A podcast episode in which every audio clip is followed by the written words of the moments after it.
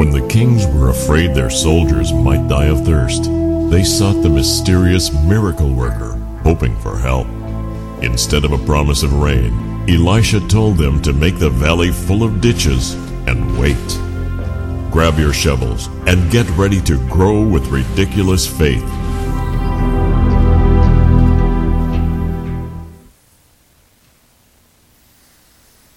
Elisha, a tale of ridiculous faith. I am so ready to preach today. Are you guys ready to receive God's word? I felt that love. Welcome to week uh, two. This is uh, second week of our four-part message series as we're looking at the Old Testament prophet known as Elisha, S-H-A. If you missed last week, we talked about burning our plows. Everyone find a plow to burn last week? Hopefully. It shouldn't be too hard to find those plows, man. You got to burn them, leaving behind anything that would keep us from following God and, and moving ahead in our faith. Last week we burned plows. Today, get out your shovels. We are digging ditches. Now we're digging ditches. um, I want to give credit to uh, Steven Furtick. He uh, is the pastor. I referenced him last week. I'm using his book as inspiration for this message series. And uh, if you haven't read it, I highly recommend it. Um, it's one that will really build your faith. Um, it's called Greater. And, uh, and so I'm using it to reference throughout this four week message series. And uh, truly, I am asking God, my prayer for this week, um, I'm going to the Lord and asking God to continue to build our faith as a church for it to be greater than it has ever been. Because we know without faith it is impossible to please God. You have to have faith. So today, before we dive in, I'm wondering how many of you have, call, have played the if only game? And before I explain it, uh, you think if only I had, you know, such and such, uh, life would be better, it'd be easier, you know, I'd be happier. Uh, how many of you ever played that game? If only I had the, the better job, you know, if only, if only, there's too many smiles going up. Yeah, I play that all the time. You know, if only I had more money, you know, if only I had more hair, you know, maybe in the right places. It's growing here and here, but starting to, you know, I'm starting to lose it here. You know, if only God would answer this one prayer, right? I just got this one prayer. If only God, you would answer this one prayer. Some lady might say, you know, if only I had a husband, you know, or, or another one would be, you know, if only I had a husband that had a, a job, you know. Another, someone else might say, if only I had a husband with a job that looked like Brad Pitt. You know, I, don't know what it might be, your if only uh, for you, but throughout life, we, we all recognize that, that we have these needs, right? And we tend to think, if only, if only I had whatever it is, you know, life would be so much better. It would be just so much easier. And so, what I want to do today is I want to encourage you to listen to this message through the lens of what your greatest need is. Okay, you're going to see on the back of your bulletin on your notes, what is your greatest need? Maybe think about that for a second and put it down. So I want you to go through today's lesson with the lens of whatever your greatest need is.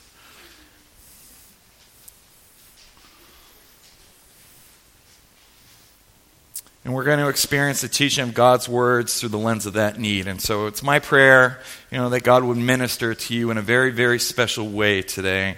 Um, let me set the context for our study, and then we're going to go through and look at our main thought. But the context of our study, we're going to see that there were these three kings who they came together and they joined forces to do battle against the Moabites. And it, it was three against one. And they thought this should be easy right? Uh, we'll have a very decisive victory, the three of us against one. But often in life, things do not go as they were planned, right? Who knows what I'm talking about? You think you got it all figured out, and then oops, didn't work out quite as I had planned. It, it looked pretty easy, it, things were set up. and things didn't turn out the way we thought. And that's what happened with these three kings. Instead of winning easily, they find their troops marching around for seven days, and they are completely out of water. They're about ready to die of thirst. The animals are going to die of thirst. And so they have a significant need. And, and this story is going to teach us this very important principle. And we have an introduction principle today if you're taking notes. And I believe this will be good news to many of you. Your greatest need becomes a blessing when it drives you to depend on God. Let me say this again because when you experience this, this is absolutely life changing. Your greatest need becomes a blessing when it drives you to depend on God. So let's read our text and, and we'll let it bring to light this very uh, powerful truth. We're going to start in 2 Kings chapter 3, and we'll read verses 9 through 12 to get us going. Here's what verse 9 says So the king of Israel set out with the king of Judah and the king of Edom. This would be our three kings. After a roundabout march of seven days, the army had no more water for themselves or for their animals with them. They're in trouble. What? explained the king of Israel. Has the Lord called us three kings together only to deliver us into the hands of Moab? In other words, we thought we would win easily, but now it looks like we're going to be destroyed. Not quite what we had, not quite what we thought of or what we had planned. But Jehoshaphat, one of the kings, asked, Is there no prophet of the Lord here through whom we may inquire of the Lord? An officer of the king of Israel answered, Elisha, son of Shaphat, is here. He used to pour out water on the hands of Elijah. So, if you missed last week, Elijah mentored Elisha. And if you know anything about the prophet Elijah, when the nation was in great drought, you know, he called on God and God sent rain from a cloud that started the size of a hand and it brought one of the biggest storms from the smallest clouds. And they're thinking, well, if Elijah did that, maybe Elisha can help us as well. Jehoshaphat said, the word of the Lord is with Elisha. So the king of Israel and Jehoshaphat and the king of Edom went down to him. Now let's make sure we all know what's going on here. Now, the three kings are, are going to go to battle against the Moabites, and they believe they're going to win easily, but it doesn't go down quite as they had planned. And now they find themselves in the big danger, right? They're out of water. Now, what you may not know is, is that these three kings these three kings are not serving God. They, they were not even seeking God. And all of a sudden, they're in trouble and they do what a lot of us do, right? All of a sudden you get in trouble and you're like, oh, uh, uh, God, right? Uh, God, we're, we're in trouble. Oh, yeah, God, can you, can you do us a solid and, and, and help your people out? And so they said, Is there anybody who's like really in good with God here? Anyone who might, you know, do a little rain dance for us, you know, pull some spiritual s- strings for us? And, and they said, Oh, yeah, there's Elisha, that prophet, you know, maybe he can help us out. And surely they had heard already about these great miracles that Elisha was already doing. It's his rookie year as being a prophet. If you're doing the Bible plan uh, or, or, done any reading in the Kings, uh, the, script, the scripture states that he had already separated the Jordan. he divided the Jordan River, no small feat. Uh, that's pretty ridiculous. He had immense powers that God had blessed him with. Uh, another time, he had spoke to the uh, polluted water, the spring water there. You, you, you drink the water and you die. Uh, they had everything else except for the clean water, and he speaks to it and cleaned this undrinkable water, and the water became, you know, healthy and became good. Another thing he did is when some boys were making fun of him because evidently he didn't have a lot of hair, and the boys were called him Baldy, Baldy, Baldy. Anyone go through that ever? Baldy, Baldy, Baldy. Now Elisha turns around and the Bible says he summoned two she bears and they came out of the woods and they, they mauled this group of boys. That's in your Bible. I'm not making this up. You can't make this up. You should read your Bibles. And you should never make a fun, fun of someone that's a baldy. Because you never know how much faith they might have and how close bears are.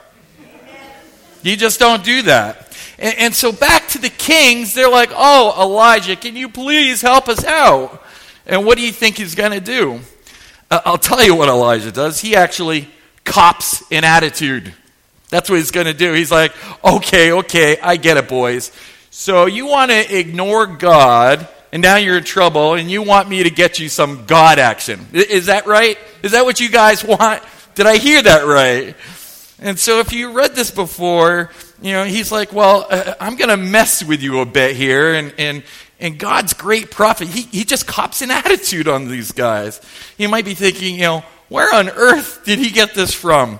And honestly, he learned it from Elijah. All right? He was the king of attitudes. Okay? One time, Elijah, his mentor, you might remember this, he challenged the, the false prophets. Uh, he went up to those 450 false prophets who, who worshiped the, the god Baal, and, and, he said, Boys, let's have a little contest here. You know, let's see how big your God really is. Uh, you know, go get two uh, bulls, you kill one, I'll kill one, we'll, we'll make the altars and you call on your God to send fire down from heaven, and if your God doesn't, and my God does, then you worship my God. If your God does, and my God doesn't, well, we'll worship your gods. You know, good little face off. Let's go, boys. You know, bring it on. And, and so these false prophets, they call on their God you know, send fire, send fire. They're going crazy. They're cutting themselves. They're going nuts, calling and screaming, looking for, for their God, Baal, to come down and, and show the great power of Baal. And these false prophets, they, they just keep calling on them, and nothing's happening. And, and Elijah, he's back there, he's laughing, he's chilling out. Um, I, I got to show you this. You probably don't believe me. It's right in scripture here. And, and Elijah began to taunt them. And he's like, uh, shout louder. Surely he is a God. And, and then he, su- he suggests, perhaps he's in a, a deep thought, you know, or he's busy, or, or, or maybe he's traveling. Maybe he's sleeping and, and you got to wake him up. Yell louder. I mean, are you kidding me? You can't make this stuff up. And so Elisha does what Elijah did. He plays with this attitude. Watch this play out. In verse 13, Elisha said to the king of Israel, Why do you want to involve me? You guys have been ignoring God all this time. Now you want me to call on him. He goes, Why do you want to involve me? Go to the prophets of your father and the prophets of your mother. Can you hear the attitude here? He's bringing your mama into it. You know the mama jokes, right? Your mama's the prophet. You know, why don't you go to your mama? All right? Why are you trying to involve me? Now, don't tell me God does not have a sense of humor here. I'm sorry. I mean, this time in history for God's people is really just, just sad. But God's words here is a pastor's dream to, to keep his flock engaged. I mean, this is fun. You guys having fun? I mean, I don't want to have fun by myself. Your mama's a prophet. Yeah, that's pretty funny. You know, I grew up bored in church. You know, I, am not bored today. I, am going to have fun with or without you guys. So I suggest you join in. And, and so he goes on. He says, "Call the prophets of your mother." You know, no, the king of Israel answered. Because it was the Lord who called us three kings together to deliver us into the hands of Moab. Elijah said, Now watch this. As surely as the Lord Almighty lives, whom I serve. Um, in other words, boys, you're not serving him, uh, but I am. Uh, I just want to put that little dig in there. As surely the Lord Almighty lives, whom I serve if I didn't have respect for the presence of Jehoshaphat, the king of Judah, I would not pay any attention to you. And so he's saying to the two kings, okay, Jehoshaphat, he's not serving God, but he did at one time fear God. And so if it wasn't for him, I wouldn't even have time to pay attention to you guys, you other two. And that, that's what I think about you two, okay? It's like you need a prophet, I'm your prophet. Eh, but I have a demand. Elisha says, Bring me a harpist. okay, boys, if you want me to, to prophesy, I'm going to need some music. You know, to call upon the Lord, bring me a harpist. Go get me the, the biggest, most difficult instrument to move it and, and bring it right in here. Get someone who's good at playing and, and play me some music. Is this not ridiculous? You might be thinking by now, this is a prophet of God? Sounds kind of demanding and, and wow. Uh, but the reality is, this wasn't an uncommon practice for, for prophets to do. And, you know, there, there's something about when, when you worship God through music and he inhabits it, he, he fills it up with the praises of his people. You know, for those of you who love to, to worship God, you, you know there's something just special that happens when your, your heart drifts towards him in adoration and, and in praise, and just worship. In fact, when I prepared this, mess, uh, this message, you know, and, and, other messages, I'm often lifting some worship music. It just, it really helps me connect with God. And, when I'm praying, a lot of times when I'm driving back from Peterborough, if I drop my son off for school and I'm driving back, it's a great time to put on the music. It lets me connect with the Lord, and I'm praying, and all of a sudden, next you know, I'm, I'm weeping, right? I'm just, I'm, tr- oh, I'm tr- crying to dry, just filled with joy. And there's just something about music, you know, worship that, that really helps you connect. Um, and so that's what Elisha does here. He's like, you know, play the harp, you know. And, and so the three kings uh, are there, and they're like, okay, he, he's going to give us this direction, or or God's going to just send down a whole bunch of, you know, water coolers, you know, water bubblers and maybe cups. And he's going to tell us, you know, God is going to send the rain. You know, I can feel the music playing. Here we go. This is going to be good. And what does he do? Does he bring them a word of encouragement? No. He gives them a ridiculous command. Verse 15 and 16.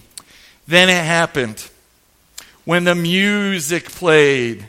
Then the hand of the Lord came upon him, and he said, Thus says the Lord, make this valley full of ditches. Huh? Wait, what? I thought God was going to make it rain and we're going to take our shoes off and run through all the puddles and get plenty of what? Are you telling me when my troops are about to die, my animals are about to die, that you want them to do manual labor under the hot desert sun? Yeah, I want you to dig some ditches. But there's no sign of, of rain anywhere here. We're, we're in a severe drought. Yeah, yeah, I know, but God wants you to dig some ditches. And we're going to see that your greatest need often becomes your greatest blessing when it drives you to depend on God. Verse 17 For this is what the Lord says You will see neither wind nor rain, yet this valley will be filled with water, and you, your cattle, and your other animals will drink. Verse 18, this is kind of cocky. He says, This is an easy thing in the eyes of the Lord. In other words, you have no idea how powerful, how strong, how mighty my God is. At the snap of a finger, God can do this. This is easy thing in the eyes of the Lord. And oh, by the way, you know that little other thing that you wanted? Yeah, he's going to do that as well he will also deliver Moab into your hands. But first, I want you to dig some ditches. So there's the context of our story. And what I want to do with the rest of our time is I want to try to apply this directly into our lives. You know, what does this mean for us today? And, and before we do, I, I want you to jot this thought down, just somewhere in your notes. Maybe you can find a spot there. This kind of came on to me a little bit after we got the bulletin done. The Lord uh, works that way sometimes. And I just want you to write this down faith that works. We're going to call this like our subtitle for today's message. If you could just write that down faith that works. Can everyone say that with me? Faith that works. And what are we talking about here? We're talking about faith that works. Now, there's a play on words here that is intentional. I'm talking about faith that is effective. In other words, faith that, that moves the heart of God and invokes a, a response from God. Uh, I talk about faith that works, and then at the same time, I'm not just talking about faith that's effective, but I'm also talking about a faith that is active. Faith that works, faith that does something. Faith that so believes that God is going to act, that we act, and take a step towards God. Believing that God is going to take care of us, and so we take that step towards Him. So let's get to our two principles, and that's going to help lead us into faith that works. The first one, and this is so good, I, I, don't know if you're going to be able to contain yourself. It, it gets me really excited here. If you're taking notes, here it is. Only God can send the water, but sometimes He wants you to dig the ditch. Let me say it again because I don't think you guys are too excited about this. Okay, here we go. You're excited. You're in God's presence. Here we go. Only God can send the water, but sometimes He wants you to dig the ditch. That's something to get excited about, right? Here's what James says in chapter 2, verse 26.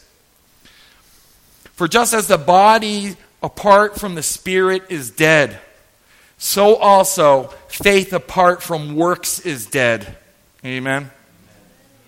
Only God can send the water, but sometimes He, he wants to see your faith. He wants you to dig the ditch. Do you really think that God of the universe needed these boys out there in the hot sun on the, on the edge of death digging ditches? God didn't, God didn't need that. God can do anything. God can be like, let there be ditches everywhere. Uh, do you see that? Ditches, lakes, oceans, boom. I mean, God can do that. He didn't need them to go out there digging the ditches, but instead, it's almost as if he's saying, You show me your faith, and I will show you my faithfulness. You show me your faith, and I will show you my faithfulness, servant. Because God loves to see our faith. We see this all over the New Testament. Again and again, the Bible say when Jesus saw their faith. How do you see faith? You know, if I'm sitting here praying and I'm, I'm praying real hard, can you see my faith? Do you, do you see the faith smoke coming up off my head while I'm praying? You don't see that. God sees our faith in action. Last week, when I related Peter getting out of the boat to the one word when Jesus calls on him, Jesus says, Come. What does Peter have to do? He has to get out of the boat right? He has to get out of the boat. He has to physically get out of the boat. That's when you see faith, okay? The, the, the 11 other boys, did, did you see their faith? No, Peter got out of the boat. You could see that faith. And I believe that there are many times where God wants us to participate in his miracle, right? It's still his miracle, but he wants us to participate in it. Again and again, the Bible, we see examples of this. There's the guy with, with the, the withered hand.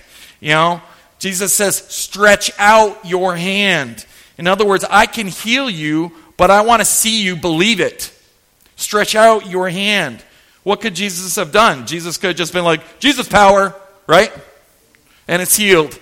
He could have done that, but instead he says, I'm going to heal you, but I want to see your faith. Stretch out your hand. In John chapter 5, you remember that the lame man, he's laying by the pool He's been crippled for, for 38 years. Jesus looks at him and he says, Rise, take up thy bed and walk. I'm going to heal you, but I'm not going to pick you up. I want to see your faith, your faith to believe that what I said is true. Get up. Only God can send the water, but sometimes He wants you to dig the ditch. Another one, there, were, there was the man who, who was blind from birth. Remember the story? And Jesus goes, he picks up some dirt and he spits in and he rubs it together and makes a little mud pie out and covers the guy's eyes. And Jesus says, Go wash your eyes in the pool of Siloam. Go wash your eyes. In other words, I'm going to do my part. I want to see you do your part. You show me your faith, and I will show you my faithfulness. Without faith, it is impossible for us to please God. And I believe there are just too many times that we're just waiting on God for that miracle. When He wants us to get out of the boat. You want to heal a relationship that's gone bad? Maybe you forgive that someone before they've even asked you to be forgiven.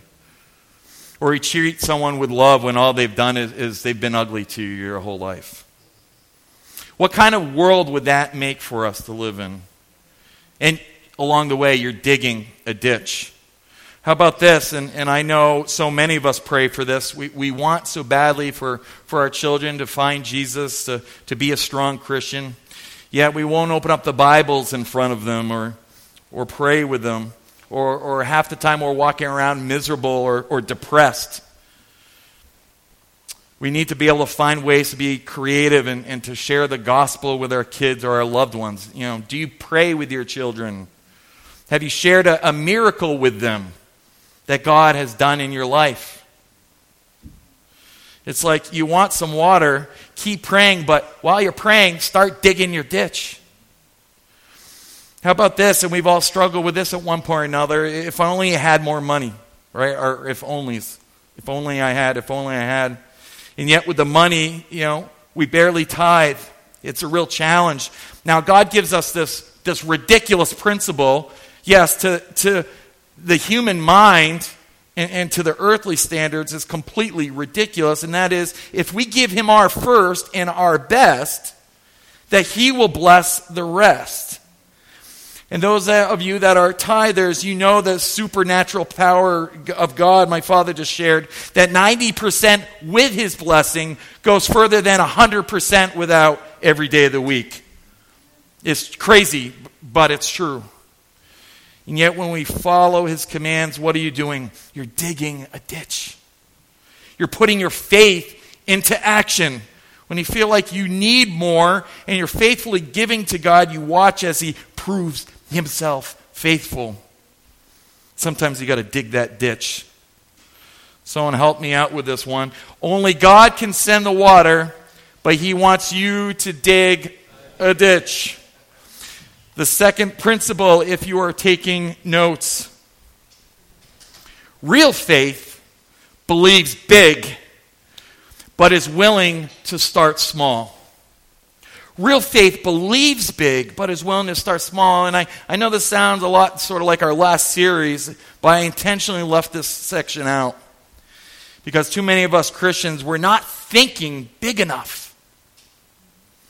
We serve a God who can do exceedingly and abundantly more than we can ask, more than we can even think or imagine. It's time to think big. We serve that big of a God. And at the same time, we are willing to start with those small things that we talked about.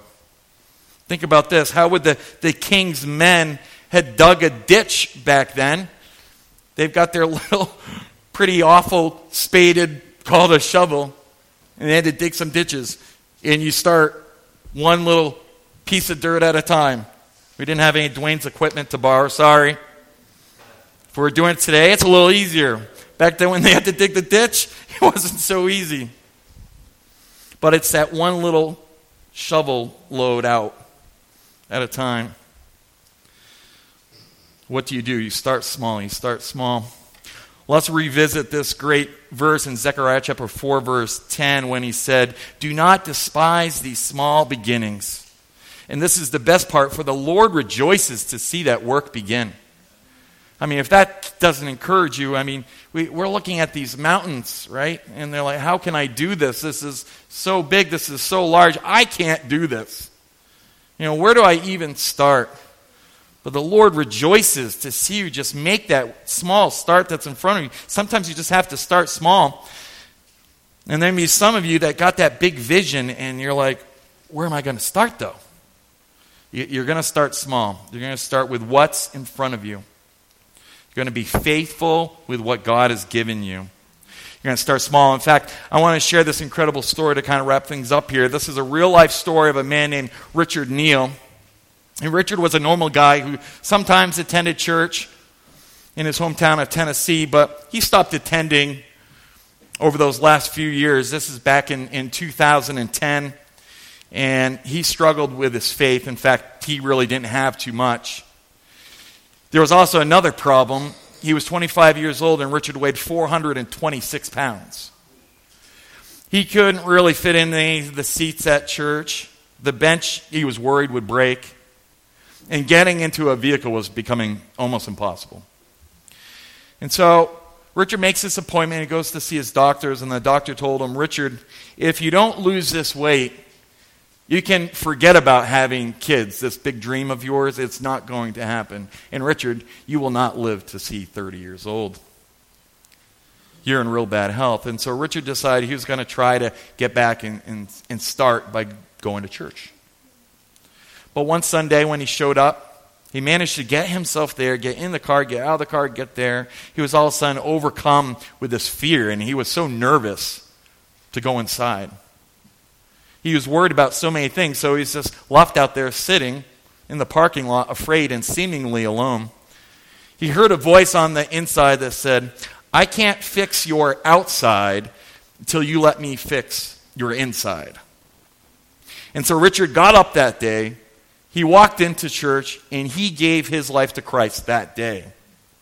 And God started to do work on the inside.